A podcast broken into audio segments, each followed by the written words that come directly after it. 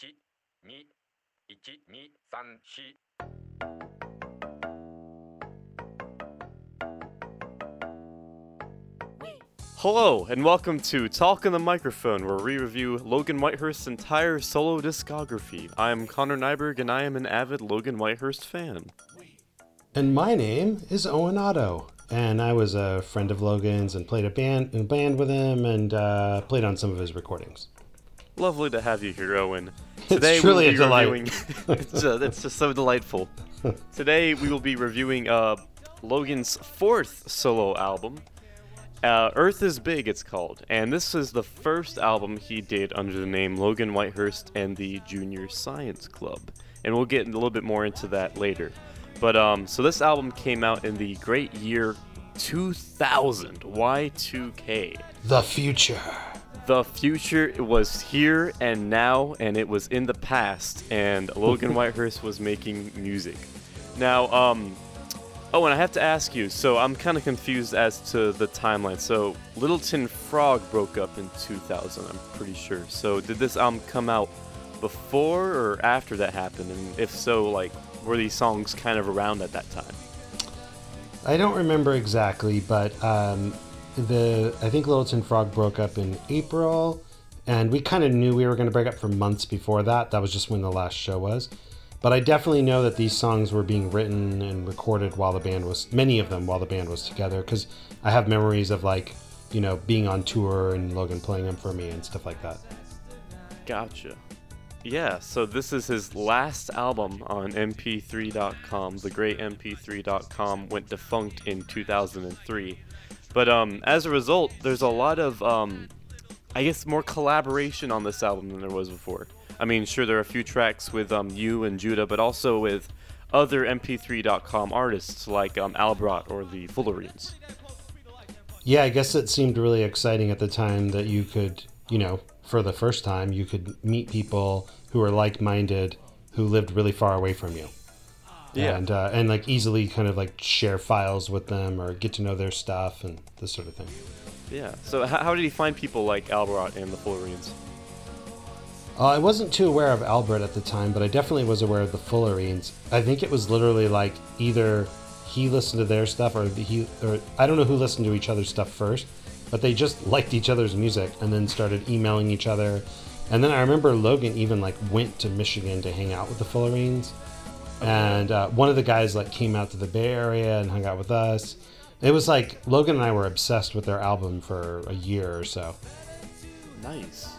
Yeah, Yeah, was that um, Better Dating Through Technology? that's the one. Yeah. That is a very good album. I, I cannot blame you there.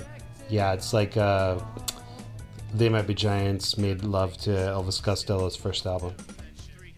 I, I gotta. It's it's very sweet. It's very from the heart. I love it. Um, yeah. Do you have any other notes on this album? Nothing that comes to mind, but I'm going to have some amazing things to say as we listen to each track. Oh yeah, and, the, and you play on a track on this album too, and I'm pretty sure that's the the best one on this album. Many people have, many people believe that.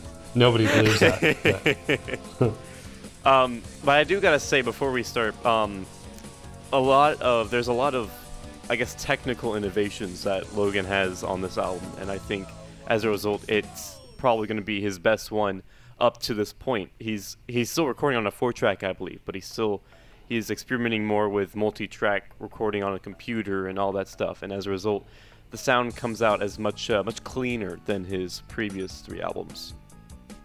yeah, definitely. And there's advances in the uh, performance and arrangement as well, for sure.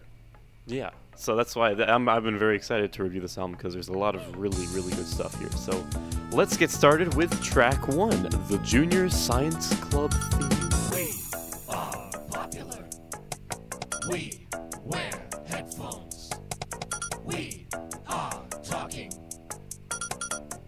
Talking the microphone.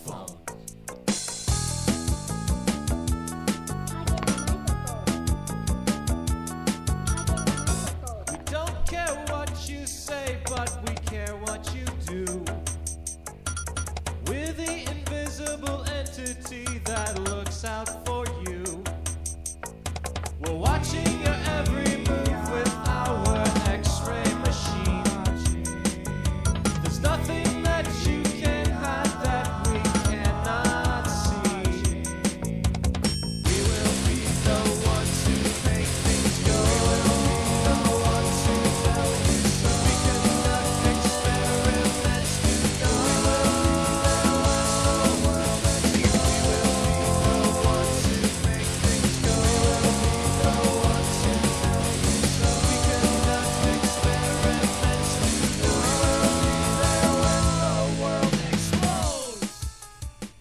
pretty cool. I think this one is definitely the hallmark of what you're saying of like the increase in sound quality.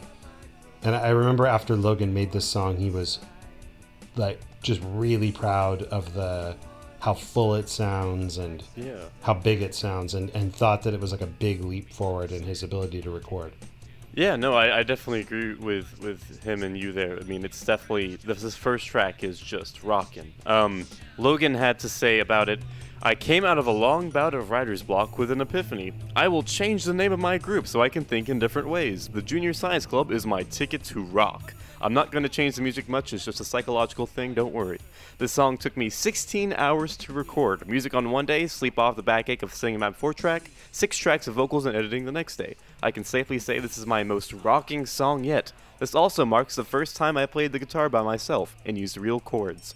Actually, that brings up a good point. He doesn't play guitar much, does he, on these tracks? As far as I can recollect, um, I don't remember seeing Logan ever really play guitar other than just kind of messing around with it. Yeah. So That's interesting. Do you know why he um? Because I mean, here he, he sounds pretty good. He's playing like actual chords and stuff, so he knows how to play guitar. Do you know why he didn't play it more often? I think it's because he wanted me to have some use in the universe. uh, I, I, my guess is it's because um, he, he was just like a very practical person, and I think when he was first starting out, like his stepbrother played guitar, and so he thought, well, I want to play with my stepbrother, so they need a drummer, so okay, I'll play drums. And then he kind of played drums in his first band, and you know, Yeah. they had a piano around the house, so he probably messed around on that the piano.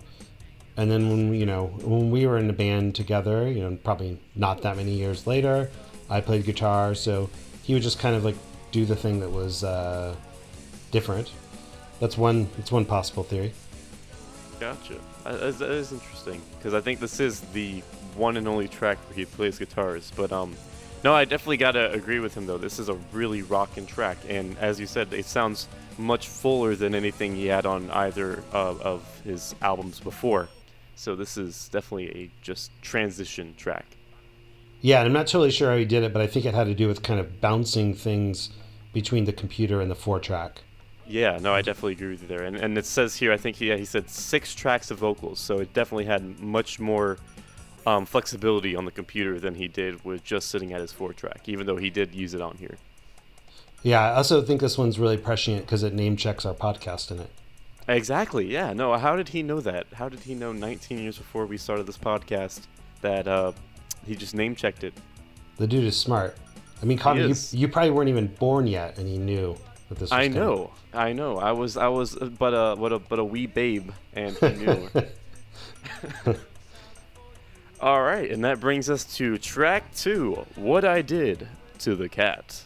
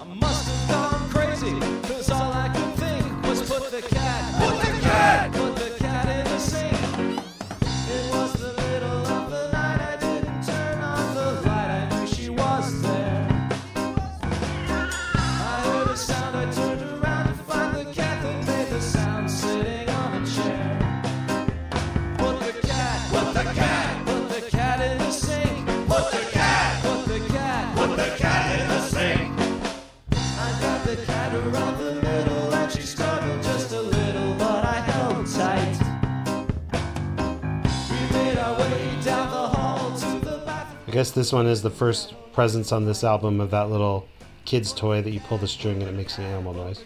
Yeah, yeah, I remember those. Yeah, this is uh, that's the awesome use of that. And um, now I think I actually know the the story behind this track. So correct me if I'm wrong. So the cat, whose name was Chloe, belonged to Dominic Davi of Tsunami Bomb. And uh, I woke up Logan one night, and Logan put it in the sink, and it ran off, and he went back to bed.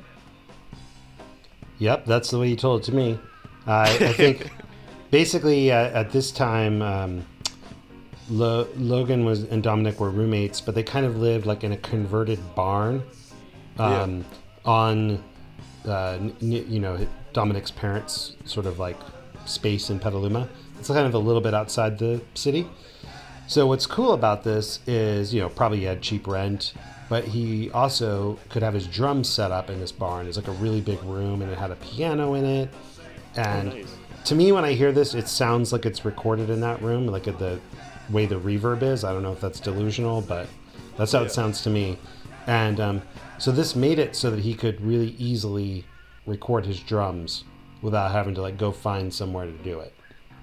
Gotcha. Yeah, no, um, and that does bring up a good point. I think this is the, um, this might be his first, one of his first tracks where all the instruments are real. Like the drum kit is his actual drum kit.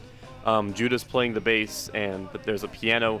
And besides the um, the cat sample, I think everything's um, actually recorded live. Ah, yeah. And um, this also brings up another good point. This this track also brings up an actual piano, which appears quite heavily on this album. And I'm really glad to hear it. This is the beginning of like Logan and his actual piano kind of phase, and I love I love hearing Logan on an actual piano. Yeah, and I'm honestly guessing it's just because they had a piano there. Yeah, I think that's that's awesome. Yeah. Um, you know, listening to this track again, I noticed something I didn't before. Is there um, maybe I'm crazy, but I, I hear like um, during like the second verse, I hear like a like a fiddle sound, like a violin or something in the left cha- in the channel or something. oh, and I it's didn't like notice that. Uh, it's like a soft drone or some sort, but it's definitely some kind of stringed instrument. Huh, I didn't notice that. Um, you know, it, the when Judah was in Little Tin Frog, he played like an upright bass with Yeah. a lot of electric upright bass with a bow. So that's one possible thing it could be. That might have been it. Yeah, no, because it was definitely like some kind of um, stringed uh, drone of some sort. But it was weird because I didn't notice it before, and then all of a sudden I'm hearing this drone, and I'm like, what the hell is that? But yeah, no, it's in the track. It's so funny. I guess one kind of theme of this album is that um, Judah and Logan were definitely hanging out a lot and doing a lot of music together. So I think Judah's on a lot of these, a lot of these Yeah. tracks. Yeah, I think you're right. That's definitely interesting. But um, yeah, this track, "What I Did to the Cat," this is definitely um, um, up there with one of Logan's kind of like on the verge of of losing it kind of songs. Except this actually happened, so he couldn't hold back his um, tendencies this time around. But uh, it made a very amusing song. Indeed. Alrighty, and that transitions straight to track three, "The Audubon Society." Again, again. well, okay.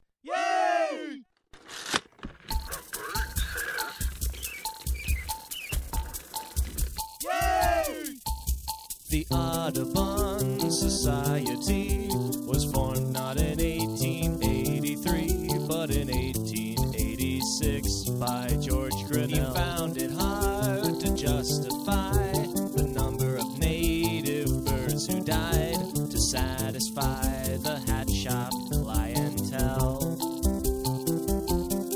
He said, Why do we shoot them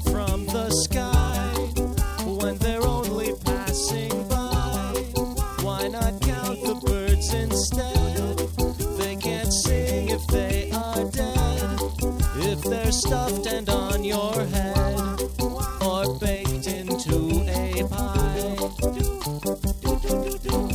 The chicken on that fence post laid the eggs to make my French toast. I know you like French toast, I know you do. Funny. It just occurred to me that I bet you we put this one after the last song. The last song is like an abusing animals song. Yeah. This one, this one's about protecting wildlife. Save the birds, uh, put the cats in the sink. Yeah, yeah. That's a that's a beautiful message. But um, yeah, actually, and also that brings up another good point. This song, I think this is like one of the first time he does a uh, in-album transition, because he he obviously transitioned it with the um animal wheel and the again again, so that Ah, it kind yeah, of yeah. merges together. And he does that much more on like Goodbye My Four track, but this is just one of the first examples of him actually doing that, and I think that's awesome. Yeah, yeah. But It's yeah, the Audubon uh, Society. I like this one. I I think that the um, the two reasons I like this song are those backup vocals of the birds, doo doo doo doo ah, and um, it reminds me of the uh, Tiki Room at Disneyland, Oh yeah. Where you've got all these like little uh, animatronic birds singing. Yeah, and they got the little little song going on in the tiki room. Yeah, I love. It's really, I really love that. And um, and then I like French toast. So Yeah, I, Yeah. I like French toast too, and I'm glad Logan knows that we like French toast. it's, Indeed. it's that's any song with French toast just warms my heartstrings. All yeah, and it's and we got just it's cool because it's. Uh, I guess this one continues the um, sort of like science themed songs, but it's a little bit different than the other ones. yeah, yeah. It's very um much like the They Might Be Giants kind of educational theme, Yeah. but this one has French toast, so it's obviously superior. All right, and that leads us into track four, Paranoia.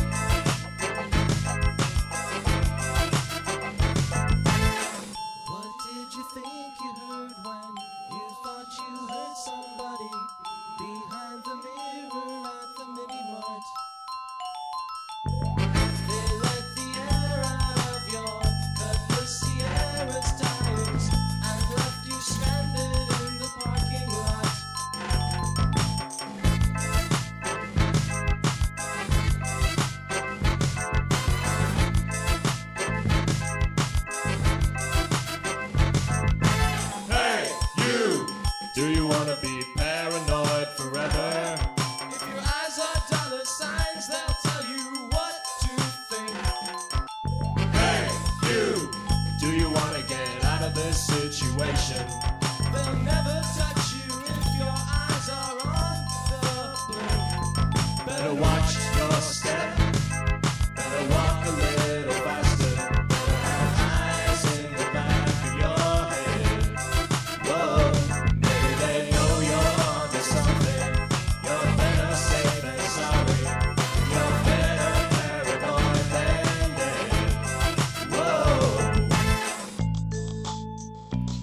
What do you think, Connor?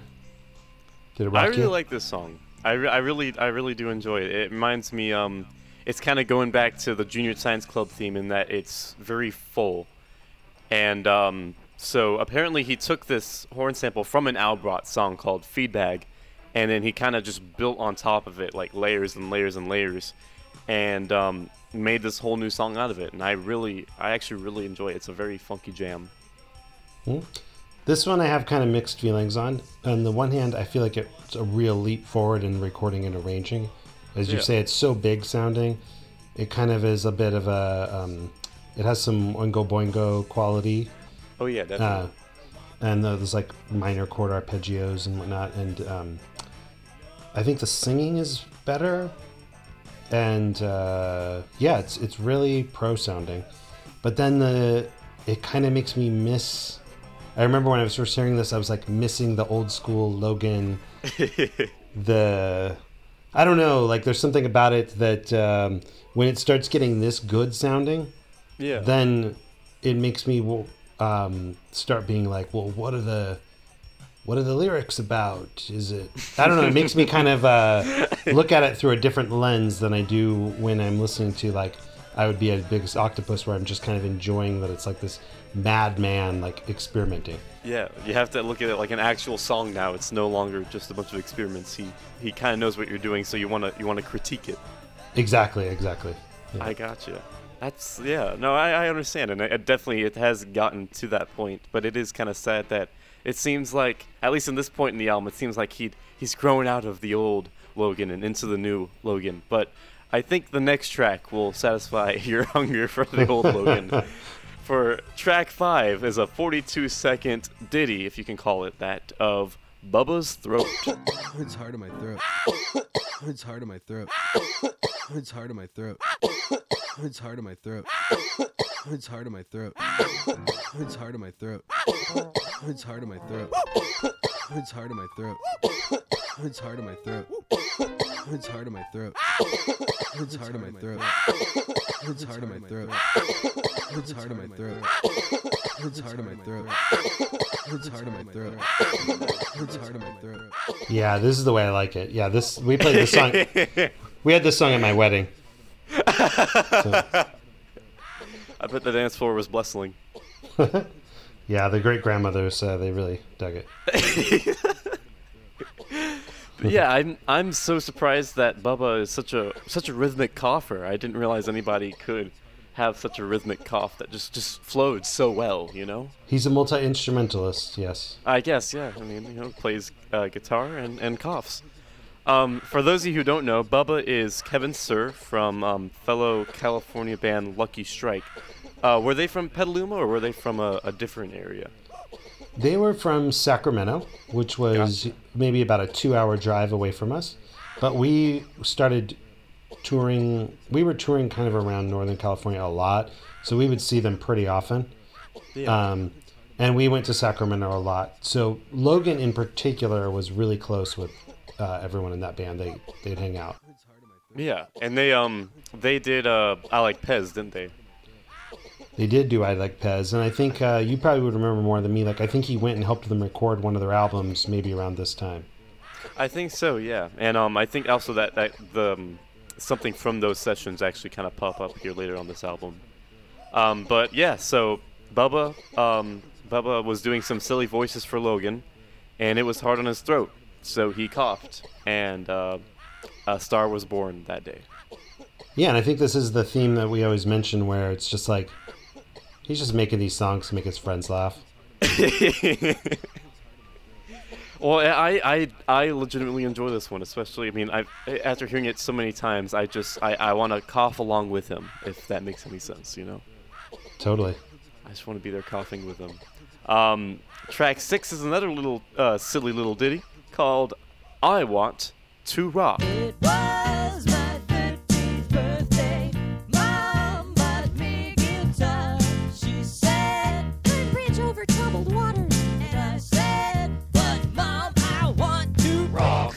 Because I like to rock. Rock. Come on, I want to rock. Rock. I wanna, I wanna, wanna, wanna rock. Are you gonna let me spend my days in a purple haze? Mid to late 80s was the glory days.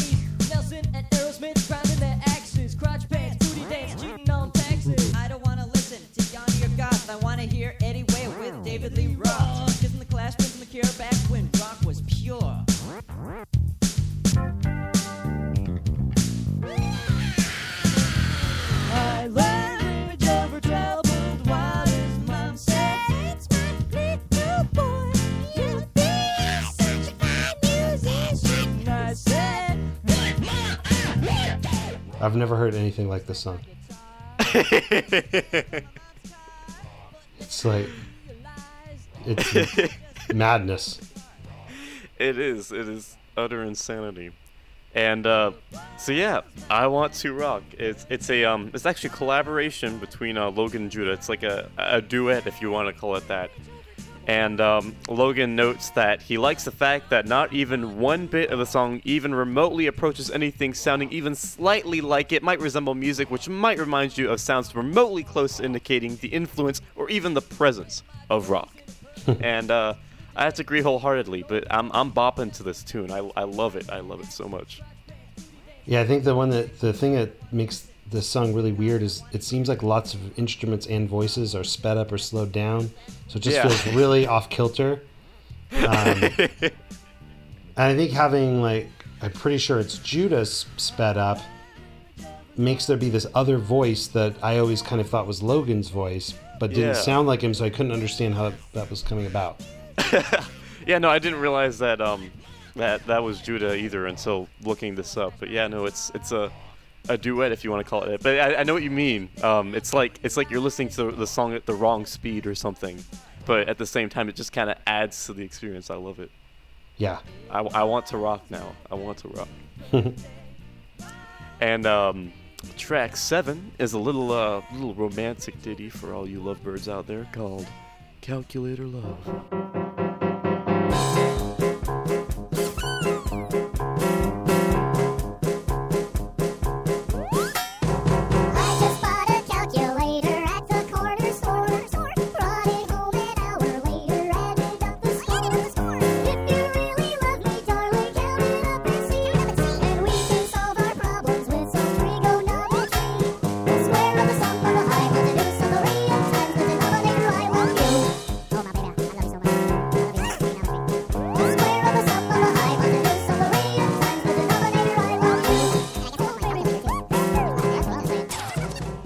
Logan says, I'd wanted to do this song for a long time, but I had no idea what it was about. Now I do. You can't solve your romantic problems logically, and you can't get Alvin to speed rehab because he's too wiry and quick to catch.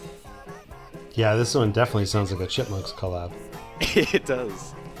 Um, this is a really like really classic song right here. Um, very simple, but I mean, um, again, it's got him on the on the real piano, and it's it's very essentially Logan. You can you can hear it all throughout it. Um, if it weren't for the chipmunk vocals on top, and um, I think this appears on his Denture's Doorknob mini album, which came out the year before. So this is obviously a long time in the making. So was this one? Years. Is this one a popular one with uh, Logan fans on the internets?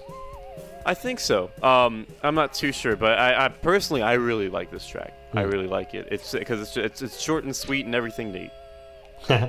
yeah, and it's got the uh, it's got the melody, it's got the math comedy. Yeah, and it's got um it's got Alvin and the Chipmunks, and um, Alvin apparently has a speed addiction, which I was not aware of. I'm I'm sorry to Theodore and Simon for that. That they had they had to go through that. Seriously, They yeah. have to live with that. That's so sad. Too bad we can't hear more from Logan on what that recording experience was like. I, I bet it was it was pretty uh, intense. All right, so uh, track eight is without the chipmunks, and it's called Watertown.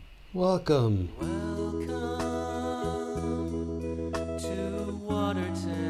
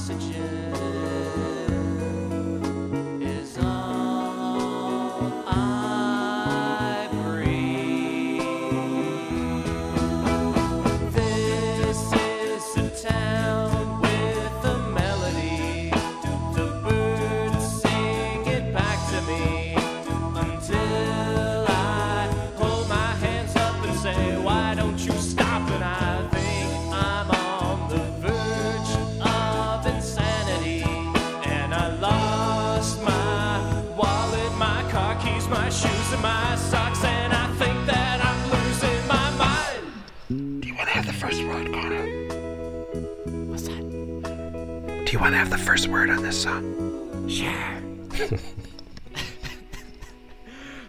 a, a really interesting track. Um, I really like it. Um, again, this is one I believe it's completely all real instruments, um, a live track, and um, this is kind of like the closest thing there was to Little Tin Frog reunion, wasn't it? Because it was you on guitar, Judah on bass, and uh, Logan on drums and vocals. Uh, to some degree, perhaps, but it definitely felt like a, a Logan song to me. And Yeah. uh, around this time, we were doing kind of lots of uh, different collaborations with with each other, and uh, you know, like we did stuff where like I'd make a track and he'd write music to it, or he'd write a track and I'd write music to it, Yeah. or different things like that. So this just kind of seemed like one of them. Um, uh, but what's kind of interesting about this one is we recorded the whole, pretty much the whole thing. I definitely didn't record drums, but we recorded everything else at my house on my computer using Pro Tools. Oh, cool. So I kind of got Um, to see like how we did everything. Yeah, yeah. Um, how was that like? Uh, I think the thing that stands out the most to me is the watching him record the backup vocals because he did it really fast. And I mean, there's three part harmonies and stuff in there, and you just can like hear it. He just had it all in his mind. He, he wasn't like he wasn't like um, having a, a, a keyboard set up to work him out or anything. Yeah, yeah. It was just like all in his mind. He would just do Oh, it. He'd be like, "All right, do that one. All right, now we'll do the next one. Do the next one." Maybe he might, you know, like change him a little bit, but pretty much, it, it, he would just do it really fast. That's interesting. Yeah. Oh, that's really cool. Um, I really, I really do like this track. Um, and, and it's funny that you say this is definitely a Logan track because I hear, I could definitely hear like Christine singing on this. It sounds, li- it reminds me a lot of like on the lines of like Welcome to Nowhere or something like that. You know, like going out of your mind in this place where nothing happens.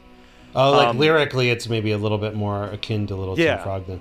Yeah, and I was wondering sense. if this was like something that was intended for Little Tin Frog or something along those lines. Not really. Like, definitely, I think Logan kind of wanted to keep his music separate to some degree. So Gotcha. he didn't he didn't really bring in songs to Little Tin Frog. Um, the songs that he contributed a lot to were ones that we just kind of wrote all together at the same time. Yeah. Uh, and this one was very much, you know, like Judah and I played on it, but Logan was very much like directing us. You know, like uh, Yeah. whenever I would play on as one of his songs, I would kind of like play a bunch of stuff, and he would pick out the things he liked. Cool. Yeah, no, I, Yeah. I really, I really do like this one, and um, it's also interesting because this is a kind of um, like a really weird change of pace on the album. I mean, yeah, it's it's still um, silly to some degree, but at the same time, it's also like you're saying with Paranoia. This this is like um, it's like a real song. It's like, oh my God, he's writing real, real, real songs at this point. And so it's just interesting to hear this mixed in with stuff like I Want to Rock and Bubba's Throat. And that's kind of seems to be the the pace for the entire album here. It's like you got real songs, like real like thought out kind of stuff mixed in with these audio experiments. And um but you're seeing a little bit more less of these audio experiments and more of these I guess actual songs, you know? Yeah, I guess even the audio experiments are kind of songs, are pretty good Yeah. songs. But this one, maybe it's that he's experimenting with kind of different lyrical themes. Yeah, and exactly. You're trying out more kind of less funny stuff. You know, he did a little bit of that before, but I think much more on this album. Oh yeah, for some reason, for some reason, this one's I don't exactly know what it's about, but when I listen to it, it kind of uh, I can't think of any way to say it other than it kind of moves me. Uh, I get engaged with the lyrics. It has some sort of strange, surreal quality to it. Yeah, it does. And at the same time, it's kind of relatable. I mean, everyone's felt like like you're kind of stuck in this one place and you can't ever get out. You can't ever leave. And um, and that's why it reminds me a lot of, of Little Tin Frog in that way. It's it's it's like it's like angsty without being too dramatic. ah, Yeah. interesting. But uh, a uh, little fun fact on this song: if you look up Watertown on Wikipedia, um, this song is actually in the um, music section. Watertown may refer to music. Watertown, a song in the album Earth is Big 2000 by Logan Whitehurst, right underneath an album by Frank Sinatra. Another interesting note uh, Watertown is apparently the nickname for Area 51. So, uh, what was Logan trying to Ah. tell us? Was he trying to say something? he was definitely trying to say something. but let's not let's, not, not give look it away into too it too much. much. Not not while Yeah. we're uh, on the internet here. We might, might have to talk about it off the internet here. But um, track uh, nine on this album is a very personal favorite, and I think a fan favorite as well. It's called O H M Y G O D I M O N F I R E. See him running from the porch like some kind of human torch. Orange tendrils everywhere, acrid stench of burning hair, flailing like a drowning bird. In the dirt he scrawls this word O H M Y G O D I M O N F I R E.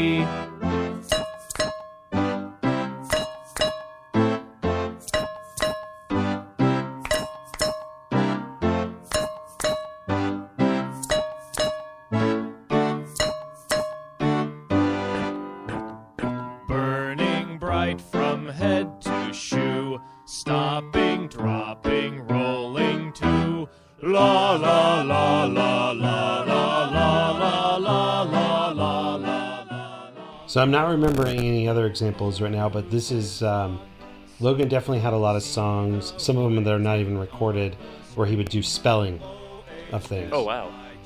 Yeah, that's right, and that's um he was a national champion at the spelling bee, wasn't he? exactly. He went to the National Spelling Bee and he lost in the second round because he couldn't spell a word I can't even pronounce. What was it? Odontalexia? I say Od- od- I, I say odontoloxia, but uh, Odontoloxia. Why Yeah. would you ever need to know that word? I don't know. the only but reason hey. is if you're at the National Spelling Bee. Yeah, or if you're in dentistry, apparently. But um, but hey, he made it to the National Spelling Bee. I don't think that's too bad of a word to uh, misspell. That's like what, what even? I think that's. I don't think that's fair. I think you should have gotten a rematch. Honestly, Yeah, that's a real word. I don't believe it. he I'm seemed right now. he seemed to have mixed feelings about it. Like on the one end, he was like, "Oh, cool, I didn't have to stay and be stressed out more for the further rounds, and got to go Yeah. around and see Washington D.C." yeah. But uh, I think he was a little bummed. Yeah, No, I remember hearing the story um how because they have the counselors at at the spelling bee because you know kids get really upset when um when they lose like a word or whatever and so they have like counselors and for like a half hour you speak with the counselor and apparently he said he went to the counselor and he was out in like five minutes because he wasn't too upset because he was like I want to see DC Oh, I think I think that's the best way to do it. But um, yeah, no, this is definitely very heavy on the spelling, and it, it rhymes too. And it's just all around, it's just a very clever song. I I really enjoy it, and I think this is one where it's like Logan can be silly, but this I think is like a true like just comedic song. Like this is one that you'd hear on Doctor Demento. yeah, yeah. This is a definitely good one. Yeah, and uh, so I, I really really like this one. Um, this one gets a gold star from me. Uh, track 10 is an interesting little track. It's called Tokyo Narita. The water is made of rain. Why is the rain so wet, so wet? Why is the rain so wet? Why is the rain so wet, so wet, wet? Why is the rain so freaking wet? It's made of water,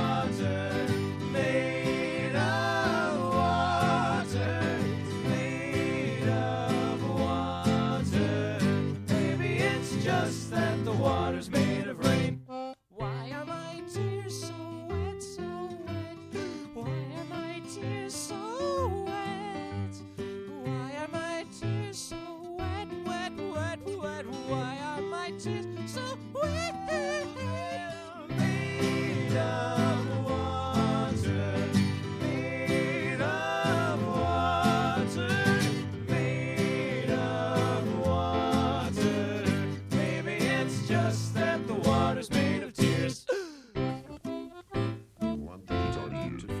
So So this, this is. so this, so this, so this. yes. All right, you're up. You're up, Connor. You have the all right, all right. This is an interesting song. um, uh, I believe it's a collaboration between another collaboration between um, Logan and Judah, and um, I really like this track too. But I honestly, for the life of me, can't tell you why. I just really like it, but when I when I listen to it, I'm like, this is too weird for color TV, and yet I really like it. Yeah, this one's kind of my least favorite. I gotta say, I just don't. Uh, it, this kind of contradicts my thing about when I wanted him to do like more, because it feels like really like uh, written really quickly without a lot of overthinking. Yeah, exactly. Yeah. It just kind of bugs me. Why we you know? And then, and then the Japanese voices at the end, and then and then it builds up Tokyo Narita, and it's just like the whole song is so random, and yet it's like it's it's kind of it, this kind of is a, a fan favorite. I've heard covers of this song by different people. oh, really? Yeah, Okay. people people like this. Um, maybe because it's so simple. Um, I mean, I really like it too. I maybe that's why I like it. I, I still don't get the Japanese reference. I, I don't I don't get this song. I really don't. But you know, I'm I'm not gonna question it. I'm not gonna question the the hidden genius that is Tokyo Narita. If you feel it, you feel it. I know. You just gotta you gotta go with the feels. Yeah, what is Tokyo Narita actually? I'm gonna look this up. Tokyo Narita. It's um it's an airport. It's an international airport in Japan. Hmm. Huh. Actually did I know cuz I know um Judah and Logan went to Japan in for Velvet Teen. Did they ever go to Japan before or As far as I know, no, they'd never been to Huh. Japan. Um, yeah, like Judah, I remember went to Iceland hoping to see Bjork or maybe saw Bjork for like Oh, New Year's Eve, 1999. Yeah. Uh, but I don't think anyone had, uh, they'd ever been to Japan until they went there with Velvet Teen, Interesting. which Huh. would have been well after this. Yeah. Actually, kind of going off off topic a little bit. Um, when you said Judah went to Iceland, I, I looking up the Velvet Teen. That's when it says that the Velvet Teen started as kind of a electronic side project of Judah's, and it said he played there live or something. Can you? Is there anything you can say about that? Well, so even while like I think during this album going on, um, Judah and Logan were playing together a lot and recording stuff. This thing that was wound up being called the Secret Band because it Yeah. was a secret from Little Tin Frog that they were doing that side thing. I think there was just like stuff they wanted to do that didn't fit in with what Little Tin Frog was doing. Yeah. And um, so then they kind of um, the band broke up, and but it, it I think Judah was doing some electronic stuff on the side that maybe he started using that name, and it totally wasn't clear at all that Logan and Judah were going to form a band that was going to be more like an indie rock band. Like I remember Yeah. seeing I remember seeing Judah perform by himself and doing some of the Secret Band songs and some other songs that later became Velvet Teen songs. But just kind of slowly over time, um, the they started playing with Josh and it merged into the Velvet Teen, and they you know they took that name that Judah had been using separately as the, the name of the band. Gotcha. Um, what projects were you doing about this time? I know you collaborated with Logan and Judah here. It, it's apparent. But I mean, um, what what stuff were you doing on the side? I think I was um, working on writing my own songs, and I remember that I played with this guy named James Combs. I recorded on on his record, and uh, Judah and I played some shows with James, Oh, um, the backing band. And actually, yeah, I was gonna. I forgot to mention we were listening to Watertown. It's so cool to. I just really love the way Judah plays bass. And Yeah. some some of the coolest stuff he did on bass was when we were that I remember was when we were playing with um, James's band, but there's no recordings of that or anything. Oh dang. But yeah, no. Um, so this this kind of uh, solidifies the fact that this album really is kind of a huge transition album. So I'm assuming at this point, so Little Tin Frog broke up. Um, Logan and uh, Judah and Dominic are all kind of hanging out together. Uh, but I mean, everyone's kind of like trying to figure out where to go from here. So this is this kind of also sets the, the to- tone for the next track, which is going to be a complete 180 on everything we've heard so far. In that Logan's just trying to, I guess, figure out what he wants to do after this, and I think maybe that's why Junior Science Club became a thing. Yeah, Yeah, and so um, so that that kind of sets the tone for this next track, which is a uh, a cover track of a very good Fullerene song. It's called "Big Mistake."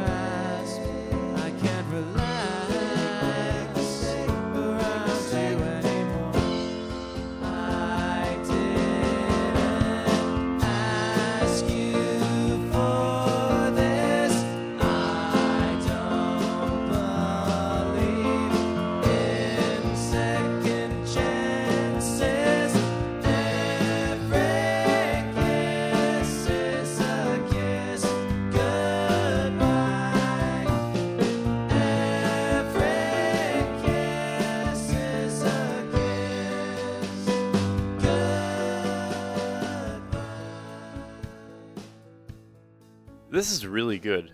I really like this, but at the same time, it is like, again, it's a complete like 180 from everything we've heard so far. Yeah, I also really like it. I kind of would prefer it to listen to it not on this album, just Yeah, like separate. exactly. But I think it's. Um, I really like the original song, um, but he's made it more of a piano ballad. I think it's more guitar in the original, Yeah, and yeah. uh, yeah, and I feel like it's. Uh, I definitely hear like his piano playing being mu- much better than before. Yeah, no, I definitely agree. He's more um more polished. He's he's kind of going off, and he's more confident in his playing as a result. Yeah, and I think this is a pretty daring step for him to sing like this too. Yeah, exactly. Um, and it's interesting because so I think the only um, instruments there are on this track it's just piano, drums, and um, Logan singing on it. Yet at the same time, it's almost like you can hear other instruments, like um, like kind of like a like like you know listening to Daniel Johnston or something. Not not this anywhere near like as bare bones as Daniel Johnston is, but like you hear just like a rough demo of some song or something, and um, you just kind of can hear like the other parts that just aren't there. You know what I mean? Oh, you think your ear fills it in? Yeah, you can just kind of imagine And it. I, I, ah, yeah, and that's why I was so confused when I realized there wasn't any bass because I, I kept hearing a bass track, but there really wasn't any there. what's what's impressive to me when I listen to this is just thinking about that he couldn't play all the instruments at the same time, but yet you hear things like little builds. where Yeah, the instruments that that that's pretty tricky to do when you're just doing them one at a time to like kind of really nail that stuff. Yeah. So no, he definitely had this all in his head. And um, again, I think the best part about this is that it is, it's a cover song, but at the same time, it's it's its own unique identity, and it's not going solely off of the um, acoustic track that was the original. Um, for those of you who want to check it out, it's on it's the last track on um, "Better Dating Through Technology" by the Fullerenes, and um, but I mean, this song really does kind of stand on its own, and I I, I got to give him props for that because that's a really hard thing to do to make a cover that's that's original from the original. Yeah, and I think too it sort of fits in with a little bit of the theme we've been talking about, where he's like experimenting with making more serious, moving stuff. Yeah. I think he's kind of figuring out how to do that on this album. Exactly. Um, yeah. And you could see the. Uh, I wonder if the special gift to you, the that was later a Velvet Teen song, was written around this time. I think it was. Yeah. Um, I think the demo was written about maybe this time 2000, maybe 2001. But um, yeah, no. So this is definitely setting the tone of um, Logan not only experimenting more with with his silly stuff and just audio experiments, but also with more serious, um, I guess ballads you could say, just more, um, more darker kind of stuff. And Yeah, no- um, it's interesting because I mean, um, I think um, when he finally like goodbye my four track comes in, none of this is there. So I mean, this is obviously very um, experimental still. Right. It's it's experimental, but no one hearing it would be. It's it's Logan experimenting, but it's not experimental music. Yeah, exactly. Um, Yeah. But again, I, like what like what you said, um, this is a really good track, but it stands out like a sore thumb on this album. It really does. It's like because you got Tokyo Narita, the really weird um, zany collaboration preceding it, and then you've got Farewell Hesperus, which is the next track on this album, and let's get let's just give that a listen here. All right.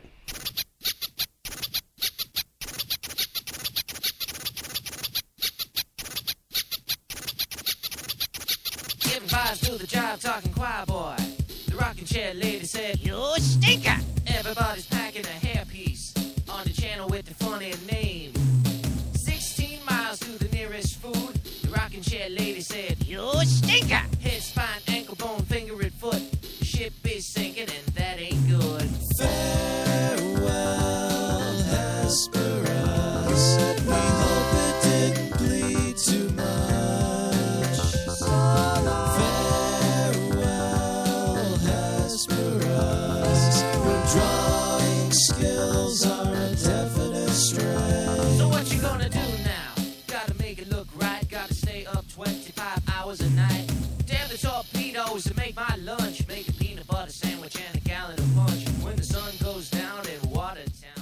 Nice Watertown reference. I know, I really like that.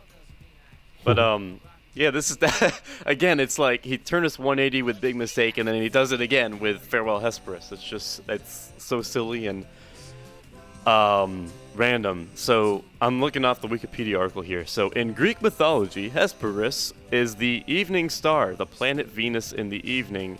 He is the son of the dawn goddess Eos, Eos, and is the half brother of her other son Phosphorus, also called Eosphorus, the morning star. So uh, I don't know what Hesperus has to do with with this song, but um, yeah, there's a little little Greek trivia for you there.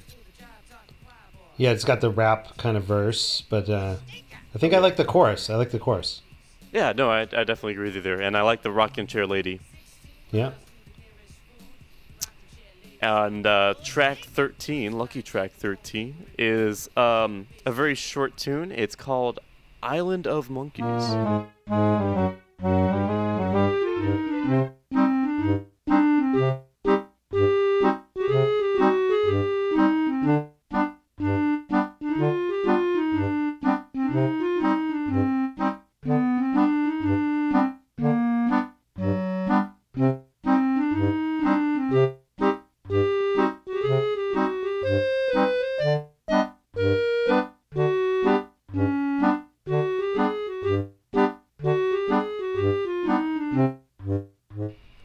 Think if Logan had lived longer, I feel very confident that he would have been hired by Nintendo.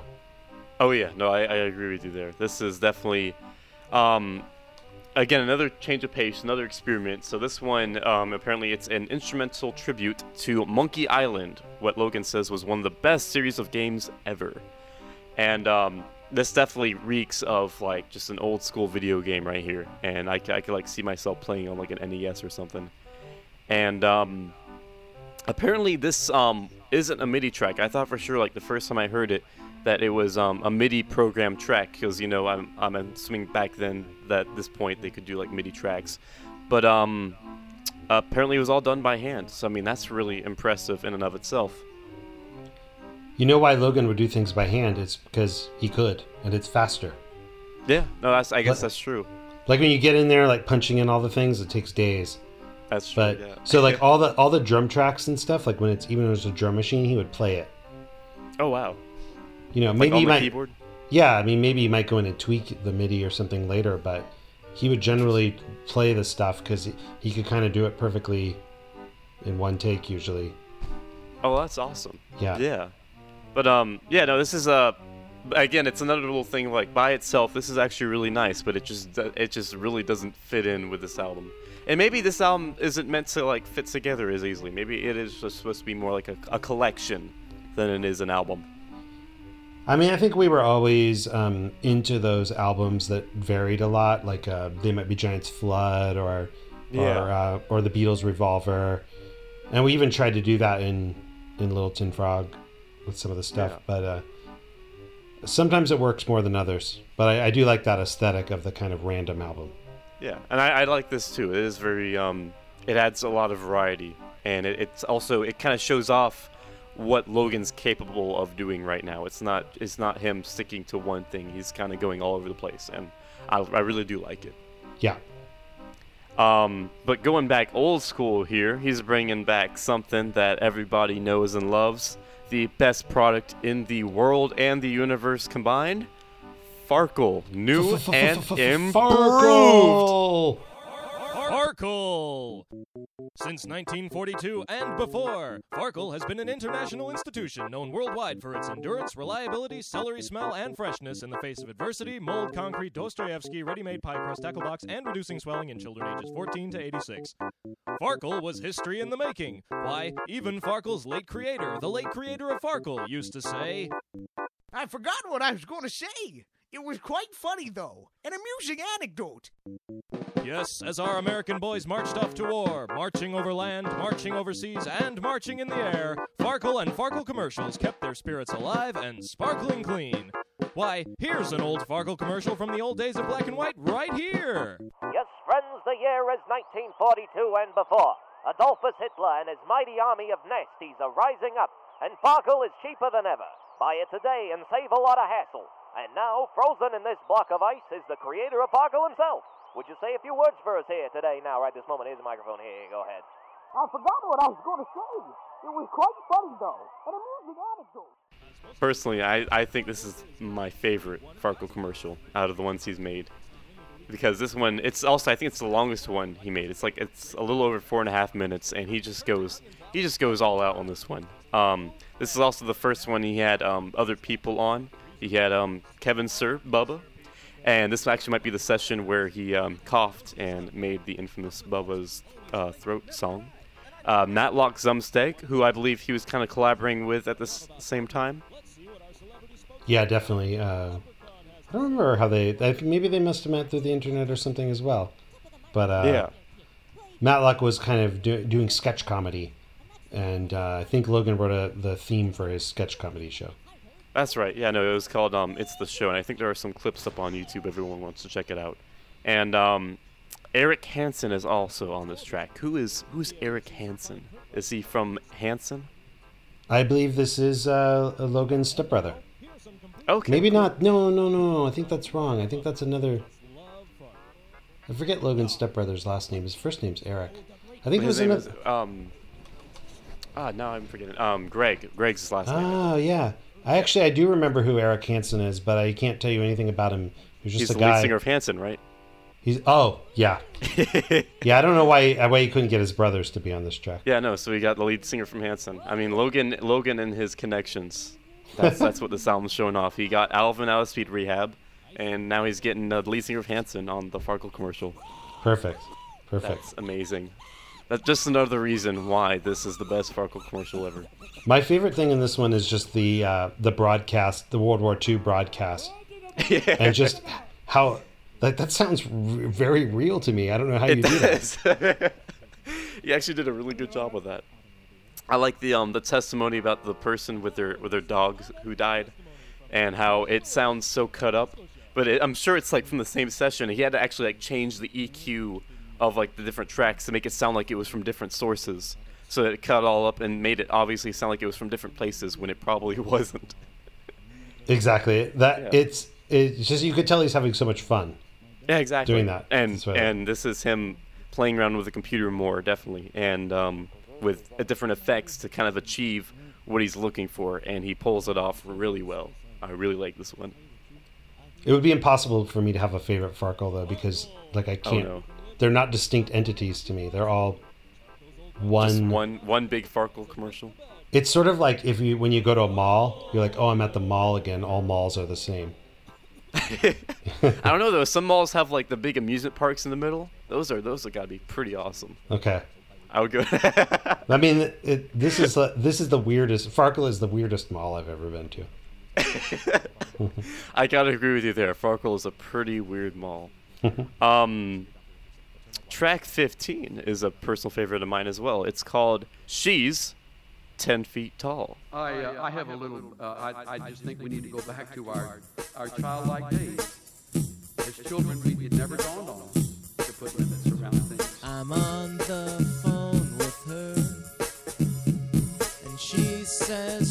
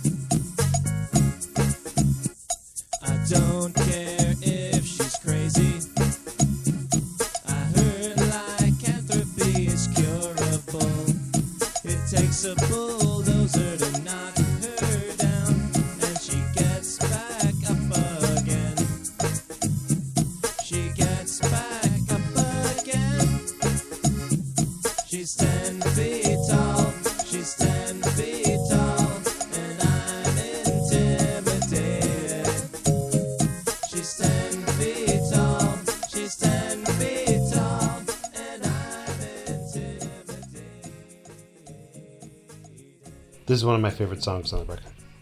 Oh yeah, no, I definitely gotta agree. Um, Logan says, "Nothing like a little drum loop to break you out of a songwriting slump, just like honey to the bee, baby." So um, that brings up a, a good point. because he said uh, with the Junior Science Club theme that um, he came up with the name to break him out of a, a writer's block period. So how how often did um, Logan have like writer's block or something of that sort? I think that when he says that, he meant like there was a moment when he didn't have good ideas for a second. Uh, like, because, so if you think about it, he's during all the time of all these records we're talking about, he's Yeah. going to school full time and making a bunch of like, he's an art major, so he's making a bunch of art projects. He's um, touring and writing songs and playing with Little Tin Frog. I mean, we were playing a lot for for a local band that's not signed or anything, and making albums there. And then he's, you know, I mean, we recorded like, you know, an album a year or something of that order. And then he's doing all these on the side as well, like all these albums, like at least one a year. And so I think he was super, super productive. Um, Yeah. So, like, when he talks about having writer's block, I think we would all love to uh, love to have writer's block like him. That's just funny. Um, yeah, no, it sounds like. Um, I mean, from what I've gathered, it seems like he would, um, like, if he had a period where, like, if a day went by that he didn't have anything good, he would record something, just anything, and then he would call that productive for the day. Like, I think there's a, a little track out there on the internet called um, "Abercrombie is a Weirdo." And it is probably like the laziest Logan song I heard. And from what I gather, that was just a day where he didn't have anything, and so he just recorded that. But I mean, it sounds like he was always recording and always writing here. He was uh, a weird thing is I don't think of him as someone who's like a really hard worker. Yeah. Like, you know, it's not like he was somebody who, um, like I remember when we had roommates, uh, we'd be like, "Oh man, Logan's like left his mess around again" and stuff like that. not that he was like a super dirty guy or anything, but um, I, I think it just kind of like if you were if you were doing if you were make trying to make up music with him and it wasn't coming, he'd be like, "Ah, let's just go do something else." You know? Gotcha. Yeah. Yeah. Sounds like he kind of went with the flow there. He went with the flow, yeah. So I think it just and maybe that's a little bit of why it came easily.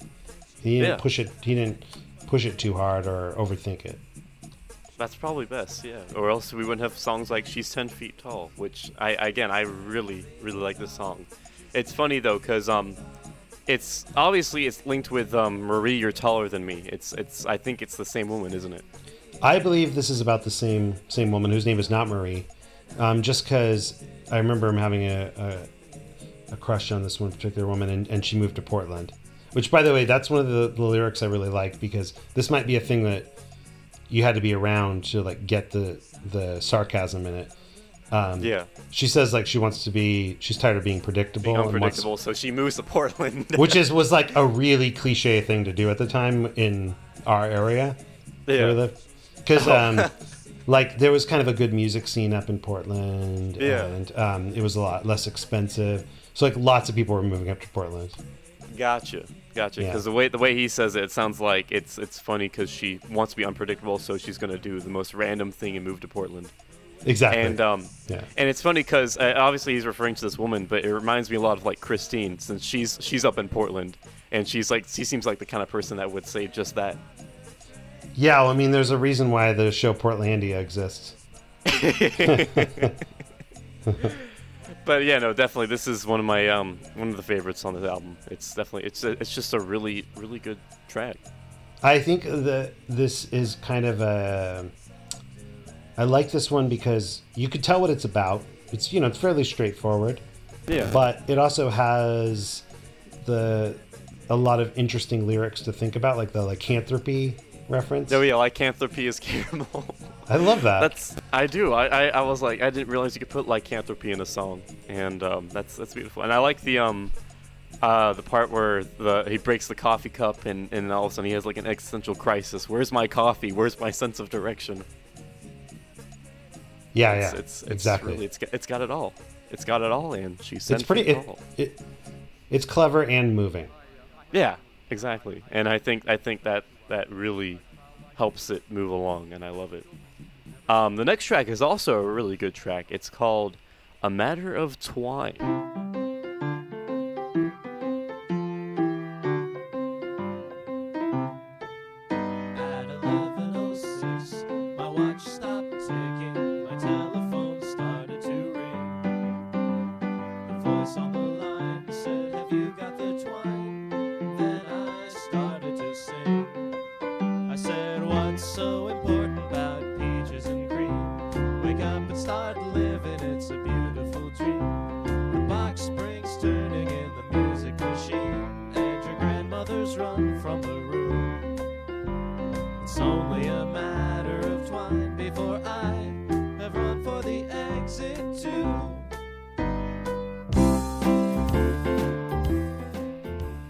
This one's interesting for me because um, Logan played this for me in the van when we were going to play a show somewhere. This one, this one, and Saturday, two forty three. Yeah. Uh, and it's i feel like i like kind of uh looking back i'm like oh i was kind of immature then because i really didn't i don't think i really liked either of them that much like i was like oh it's kind of another like logan piano song like he can just do these all day and Yeah. spit them out um when i hear this one now it actually really affects me and it uh, like it works on a kind of paul mccartney like super catchy and this one's like absurdly catchy level Yeah. but the lyrics are actually pretty serious and They i real yeah and i realize now that his grandmother actually died around this time Oh dang. and um so yeah it's got some pretty serious content in it It does, and it, it, it is weird. Um, but at the same time, it's like you said, it's just it's very catchy. It's very, it's it's lighthearted on the surface, but it's got it's it's actually like some serious stuff underneath. And it's funny. Um, Logan says here, so he recorded it um, at Sonoma State. Apparently, the piano was in their music department, and he says, "I think this song has a lot of meaning, but I'm not quite sure what it is. I have an idea though. It's about the formation of coral atolls in the Pacific Ocean. No, that's not it." That's, Exactly. that's funny. But um, yeah, no, I feel like this song in particular is really just like an underrated gem on this album. It really is, and it's got his classic piano um, style. I love, I love the show tuning style. I really do. And um, yeah and it, obviously a lot of thought went into it, and I think it really shows. it has a really good flow to to the lyrics and i think the the piano has lots of hooks in it i think this Yeah. is my this is my favorite song on the album This is it. yeah I, I, I gotta say, this is like a close second for me. I really do like this one as well. yeah Um, a matter of twine, you get a you get a gold star from Owen and a gold star, a silver star from me. You get a silver star. Not quite good enough for gold, but you get my silver star. yep we'll take it And, we'll take um, what we can get Ta- yeah, we'll take what we can get. uh, track 17 is They Were Not Their Normal Size. This is the thing that took me by complete and utter surprise. I saw my hands on television, and they were not their normal size.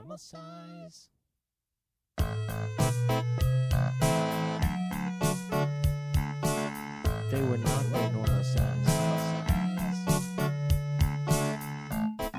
This is the thing that made me stop. Check my pockets again. I heard the voices come from my wallet. A 20 arguing with a 10.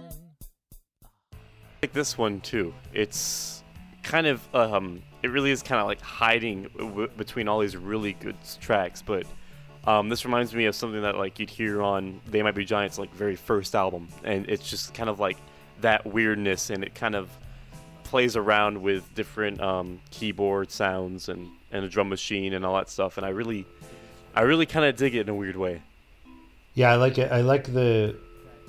I like it. It's more bizarre than funny. Yeah, exactly. And it's it's just that kind of like it's just like stuff that you'd think like when you're half asleep, like you see your hands on TV and they're not their normal size. It's like almost kind of like you're you're not quite fully awake yet. It's really really interesting. Yeah, yeah. And It's it, very just- cool. it gives off that feeling. Yeah, it is. It's pretty cool. Um, track 18 is another cover on this album. It's called "What I Ain't Got." Oh no, I ain't got a job. I ain't got a car. I ain't got a dime to my name. I ain't got a girl. I ain't got a home. And I need to shave my ears.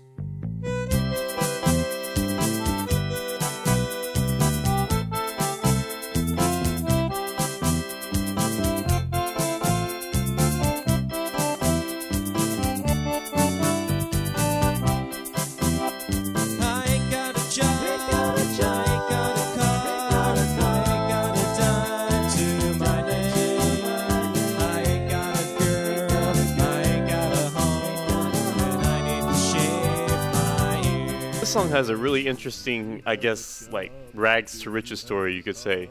So the original version um, of this song, um, which I found and I uploaded it to YouTube under some random alt account, it's um, very simple. It's it's Albert, um, Albert Peter, and he's on his piano, and he's literally like just hitting the notes of the melody of the song that you can tell he came up with in like five seconds, and he just decided to put on MP3.com, and apparently Logan found it, and he made this cover of it, which is so well like arranged and so like it sounds like an actual song and it's it's interesting how he this is what he took away from that like short 15 second something that most people would just kind of look over logan saw this and it's really i, I find that pretty incredible Yeah, I never knew. I never read the liner notes and knew that it was by somebody else. But it always had that. Sometimes, like you can just be kind of like playing an instrument and sort of singing random stuff, yeah and you're not even, and you kind of get into like a dream state. You're not even thinking, yeah exactly and and you might record it. This seems like one of those. It is, and, and and if you heard the original, you could definitely hear that. It sounds like Albert is literally making this up on the spot, and it's it's funny how he basically put it on MP3.com to basically forget about it, and Logan takes this idea of this something that just really not most people would not think it was good, but Logan saw it and he made he made this this very well arranged uh, piece, and I think that I, I that that blows me away. It really does. Yeah, it's very well done. Yeah, so um, this gets a gold star for me. This this gets a gold star. Um, track 19 is a question which I have been asking for a very long time, and I'm glad somebody is finally bringing it up to the front here. Why don't they call it art? I'm standing on my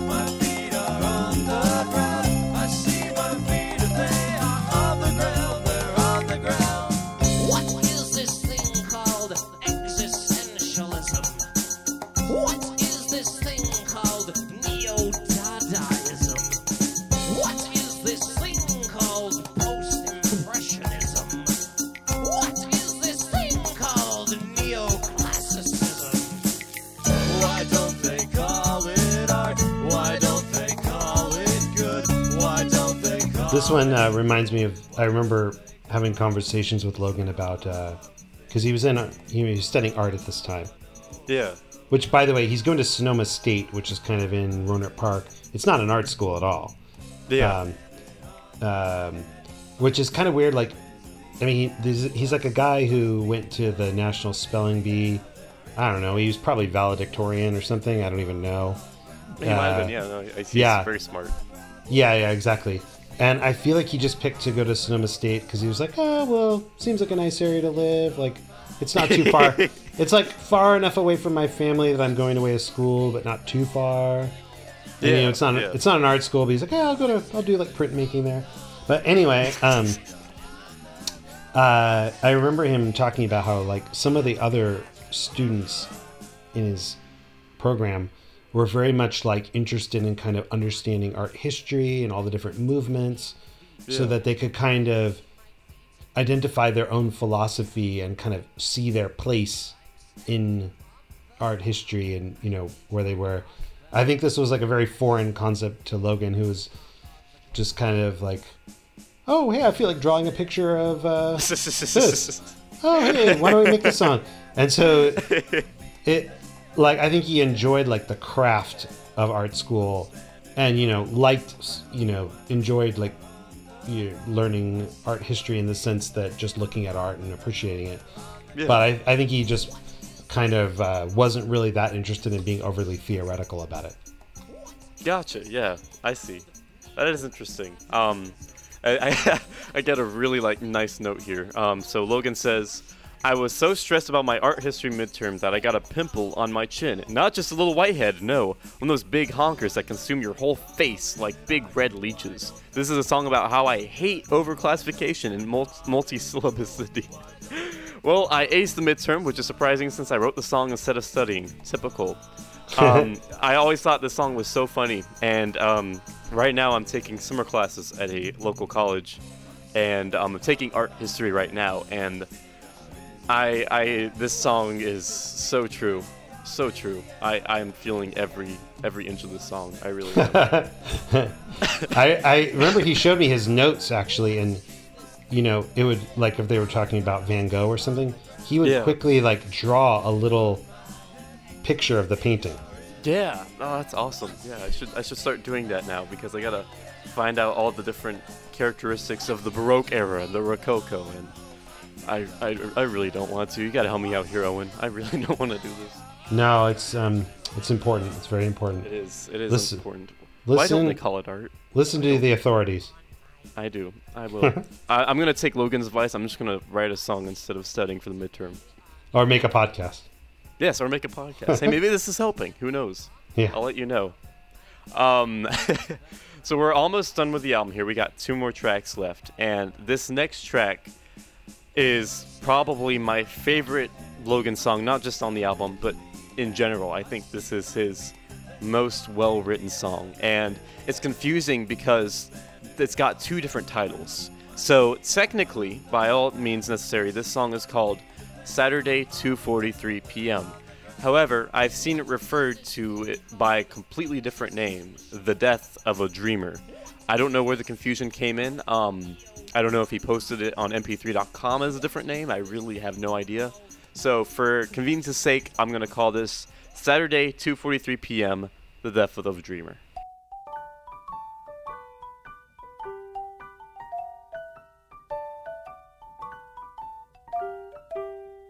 The sun is very bright today, and still the clouds are big and gray.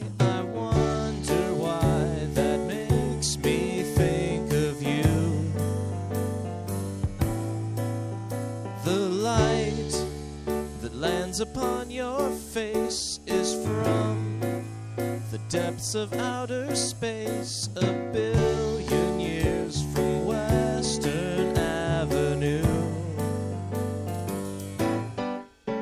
My emotional survival depends on your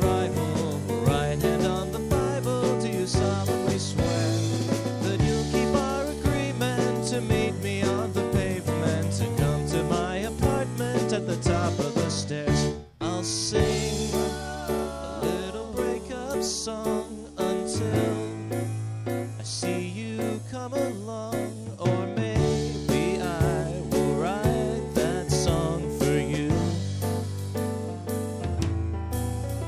And then a circuit in my brain will explode,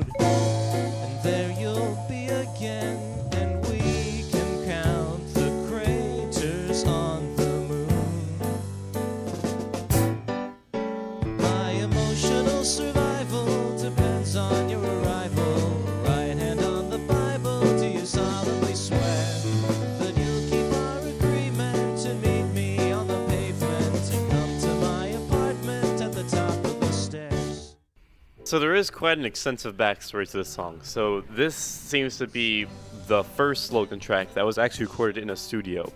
Um, he says he did a demo of the song a long uh, time ago with a cheesy piano sound, and he spent time at Hyde Street Studios in San Francisco to help record with Lucky Strike. And um, he he wanted to bring in his four track, and he used the in studio equipment to uh, record this version of the song in the studio. Hmm. Interesting. Does it Yeah. sound does it sound way better to you or does it seem like a Um, this sounds personally. I mean, it sounds about the same as all the other tracks, but there definitely is like a marimba, which you haven't heard on any other tracks or anything like that. Ah, but, um, yeah. Yeah, but again, this is another like live track. That's definitely like all the instruments are real. There's no um, keyboard sounds or anything here, and um, I mean, I, I just really really like the song. I feel like it, it sums up everything Logan's written up to this point, like everything that was kind of random or silly or serious, is kind of all meshed into this one song, and it it, it, it just it just it reeks Logan. I feel. Yeah, I feel like um, I feel like in terms of song craftsmanship, this is really reaching a new level. Um, In both in terms of like melody and lyrics, but also it has really distinct parts. It's a very classic kind of songwriter's Exactly, song. Um, I'd be interested to know if Randy Newman was an influence on this. Yeah. Because it's definitely got that um, sort of piano song craftsmanship. Yeah, sort of thing exactly. to it. And it's it's it's definitely like it's it's a ballad by all means, and um, and it's interesting because I mean it's about a, a guy getting hit by a car, and yet again it's like it's like a matter of twine in that it is so lighthearted on the surface, even though it's about a guy that's literally dying on the street, and um, I don't know, it, it's just really this this song, and it just it I don't know, it it really speaks to me. And this, the last line, um, "My life will not be fleeting when I'm out among the stars." That's on his uh, epitaph.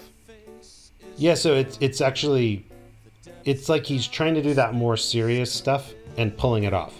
Yeah, exactly. Because he's Yeah. not, he's not being too like deadly serious, like a special gift to you or the cover of Big Mistake. It- This is him being as serious as, uh, and but still being Logan, still keeping true with his his silly roots, I guess. So it the song seems to be about kind of the character, I'll just say the character, has Yeah. fallen in love with someone but they're separate and they're hoping to meet again and um and then there's kind of a death, but do you think it's kind of a story about somebody literally dying or is it kind of that the relationship didn't work out or what's your take? It might actually, it might be a metaphor because I mean, um, so he says like everyone's gathered around me, and then he sees the the girl, and, and he basically starts singing aloud, "Goodbye, goodbye." That's all I have to say. Ah. And so this might this might be more the death of a relationship than the literal death. But it's just funny to think of it as a literal death for some reason. Yeah, yeah. I wonder what Saturday 243. It would- be great to know. Yeah, uh, that's a, that's a very specific day and time, isn't it? I mean, if we were going like like the Beatles with like Paul is dead theory, we would do something along those lines. So here's my take listening to this song now, and I again like I didn't get it at the time, but I feel like more and more Logan was trying to um, talk about really serious things going on in his life. Yeah. But but uh, he's doing it in this very covert way, where you kind of have to really be paying attention to get it. Yeah, I, I definitely agree with you here. This is definitely this and a matter of twine. They're both. They're. It's like they're both uh, brother and sister. They're both like the same kind of song, in that it's a very serious song about serious topics, and yet at, at the same time, on the surface, everything seems very lighthearted, and it comes off as just a catchy song. Yeah, yeah. I think it's very good. Yeah, and I think that's really hard to pull off, isn't it? I mean, to make something that that sounds so lighthearted, yet at the same time, there's actually like a, a deeper meaning behind it, and it's only like when you start looking into it, you're like, oh my god. Yeah, yeah. There's this. Um, shoot, I'm not going to be able to remember the song, but there's a famous song like this where if you really listen to it, it's kind of about the character being suicidal. Oh, But man. it comes up. Yeah. Yeah, I mean, I mean, this is something that like you'd expect from like like really like master songwriters, and here Logan's pulling it off twice, and I think that that's just incredible. Uh, This is that's why this song, in particular, this is my favorite Logan song. Yeah, you could tell he's also doing it very naturally. Yeah, exactly. He's not. It's like what you're saying about him. He's not trying to push it. He's not trying to force it out of him. He's just letting it come out naturally the best way he can. Yeah. Hey, do you know the song? The song I was trying to reference a minute ago is, is "Alone Again" naturally. Do you know that song? I don't think so. Who did that? Uh, I can't remember his name. It's like a one-hit wonder. Naturally. All right, I'll have to check that. Check that one out. Oh, Yeah. And um, by the way, thank you for the uh, the reference for temporary secretary. We recommended Ah. se- uh, temporary secretary um, with the last album. That the first time I listened to that song, I was actually kind of scared. I was like, "What is this?" And um, it, and it's and I listened to that whole album, um, Paul McCartney's McCartney 2, and I found a lot of like correlations between that album and like Logan stuff in general. So McCartney 2 is an album. I think it's after the breakup of Wings, and Paul McCartney's just home recording by himself, and he's doing all these like really silly songs as well as songs that are like just completely Paul McCartney. And I think actually this this album might be like Logan's McCartney too. Oh, right. Like he's because he got because he got really silly stuff, really stuff that's even stuff that's not that good. Temporary Secretary is good in a horrible way, or is it hor- no? It's horrible in a great way, in that it's like it's a horrible, horrible song, yet it's just so silly. I love it. And Yeah. then you got stuff like um um on the same album like Waterfalls and One of These Days, which are just really good songs. And I feel like Earth is Big is good in that same way. You got stuff like Tokyo Narita and I Want to Rock on the same album as A Matter of Twine and Saturday 243. Totally. That's yeah. Uh, by the way, McCartney, his first solo album was also made at home Yeah. after the Beatles of the break breakup of Yes. the Beatles. But you're right. And that they, was all home recorded, right? yeah, they have that home recording kind of thing in, Yeah. in common. So I can kind of see some correlations between that. But yeah, no, this um, that's why this uh, personally, I think I might have to retract that after re-listening to Goodbye My Four Track. But this is probably my favorite Logan album. Ah, I really like it. Um, Cool. so this brings us to the final track on the album. It's the return of none other than Sid Sheinberg. Apparently, he escaped out of hell, and he's still going around touring the clubs. And this is called Sid Sheinberg Sings CP Violation Song. Hey, Sid? Sid? Yeah, what is it, kid? You want an autograph? Well, sure, but I was wondering if I could ask you a question. Hand me that pen there. I'll sign your napkin. Uh, here you go. What's your name? Logan. To Logan. Thanks for bothering me after my piano act and making me miss my bus home. O M E. Sidney J. Sheinberg. E R G. Thanks. Anyway, about that question. I know what you're gonna ask, so don't even bother. Here, let me sing you a song about it before the bar closes here. okay, the charge conjugation parity violation song by Sidney J. Sheinberg. I Two, uh, three. There's matter in my trousers. There's matter in my hair. There's so much freaking matter, it's damn near everywhere. What isn't making sense to me is how it all got there. But seriously, what puzzles me is why I even care. Physicists love symmetry. It's simple and it's nice. For explaining all phenomena, just a couple rules suffice. So my But take when on you this get down song small is, you know, Logan had done a lot of songs that were kind of sort of parodies of a style of music, but making it be kind of like this educational science song. Yeah. And this is a parody of those songs. because like it it's about some right. yeah it's about some like scientific thing that pretty much nobody cares about and it's not done in a way that you can kind of like remember it or anything Exactly. Yeah. No. It. it um. so Logan said that this was an assignment for his cosmology class. Um, he says it went over pretty well, but I think I lost everybody around the middle of Sid's exposition. That's okay. It lost me too. And it's funny listening to this song because it's like you're right. It's um it's catchy up to a certain point, and then Sid just goes all off on about antimatter and laboratories and and um, what was it the K's or whatever. Yeah. And you can't you can't remember any of that and you're like what what the heck is he saying? But at, when, when i finished listening to the song i'm like wow i feel a lot smarter now even though i have no idea what he just said i feel i feel much smarter. Definitely if you did figure out what this song was about you would uh, probably boost your iq 10 points yes yes. Either that or gain 100 points. I'm not sure which one. I'm probably losing 10 points just just trying to figure it out right now. But um yeah no i love i love sid sheinberg. I think shit, sid is hilarious. And it's unfortunate that i think this is the last um track he appears on. Oh the last of sid Sid's Sheinberg. last last hurrah. It's the CP violation song. yeah it's really i love the uh this the radio play kind of stuff at the beginning. It's great. Yeah.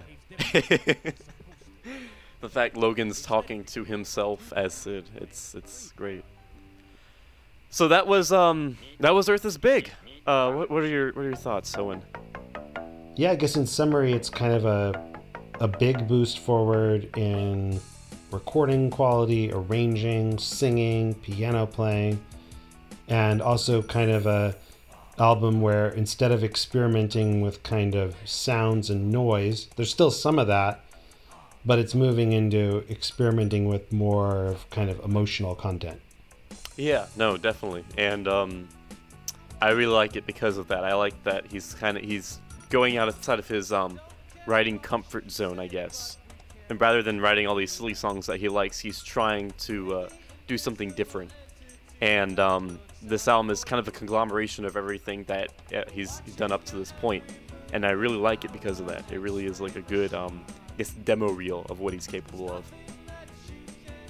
Totally. Yeah, and I think it's Um, like sometimes it occasionally it doesn't work, but then in the times when it does, it's it's a real breakthrough. Yeah, no, I, I yeah, definitely. Um, so before we go here, I have to ask. So, this album came out in 2000, and Goodbye My Four Track came out in 2003. So uh, during that three-year gap, I know he was doing the Velvet Teen. Um, was he still like writing and recording, or um, was he like taking a break? What do you know? What was happening there? Um, I'm not totally sure. It doesn't feel. My memory is that it wasn't the. It wasn't three years between this and that. So, I'm. I think I have also seen that Goodbye My Four Track came out in 2003, but I'm not totally sure I believe that. Or Huh. if it is true, then it must have been kind of done for a long time. Gotcha. Yeah. Um, because I know that I played on actually quite a few tracks on Goodbye My Four Track, Yeah, and it was great. it wasn't like years later. Um, but I do think that Logan was pretty busy doing uh, doing the Velvet Teen as well. Yeah, alright, that makes sense. Alrighty, well, that was the uh, fourth album in the Junior Science Club discography. Earth is Big. What do you what do you rate this album, Owen? What, what would you give it? If, we give a star rating? Like one to five stars. Yeah, out of everything we've listened to so far, how would you rate this? Well, I don't know about star ratings, but I would say like I still like the I would be biggest biggest octopus more. Yeah. Even though like I kind of know it's wrong and nobody will agree with me. That's Um, alright. But uh, I do really like this one, and I do think it's a leap forward in all the ways we kind of talked about. Yeah, no, I definitely agree. Um, this is probably my favorite so far. Um, if Goodbye My Four Track uh, like really pulls me in that, direction again, because it, it's been a while since I've listened to it, but I have a feeling I'm gonna that's gonna be my favorite album of all these. But as of right now, I think Earth is Big is, is my favorite. Cool. So thank you everyone for listening. This has been Talk in the Microphone with Connor Nyberg and Owen Otto. Be sure to tune in um, sometime whenever we record next, and we'll be talking about the infamous Goodbye My Four Track. Goodbye. My Four Track.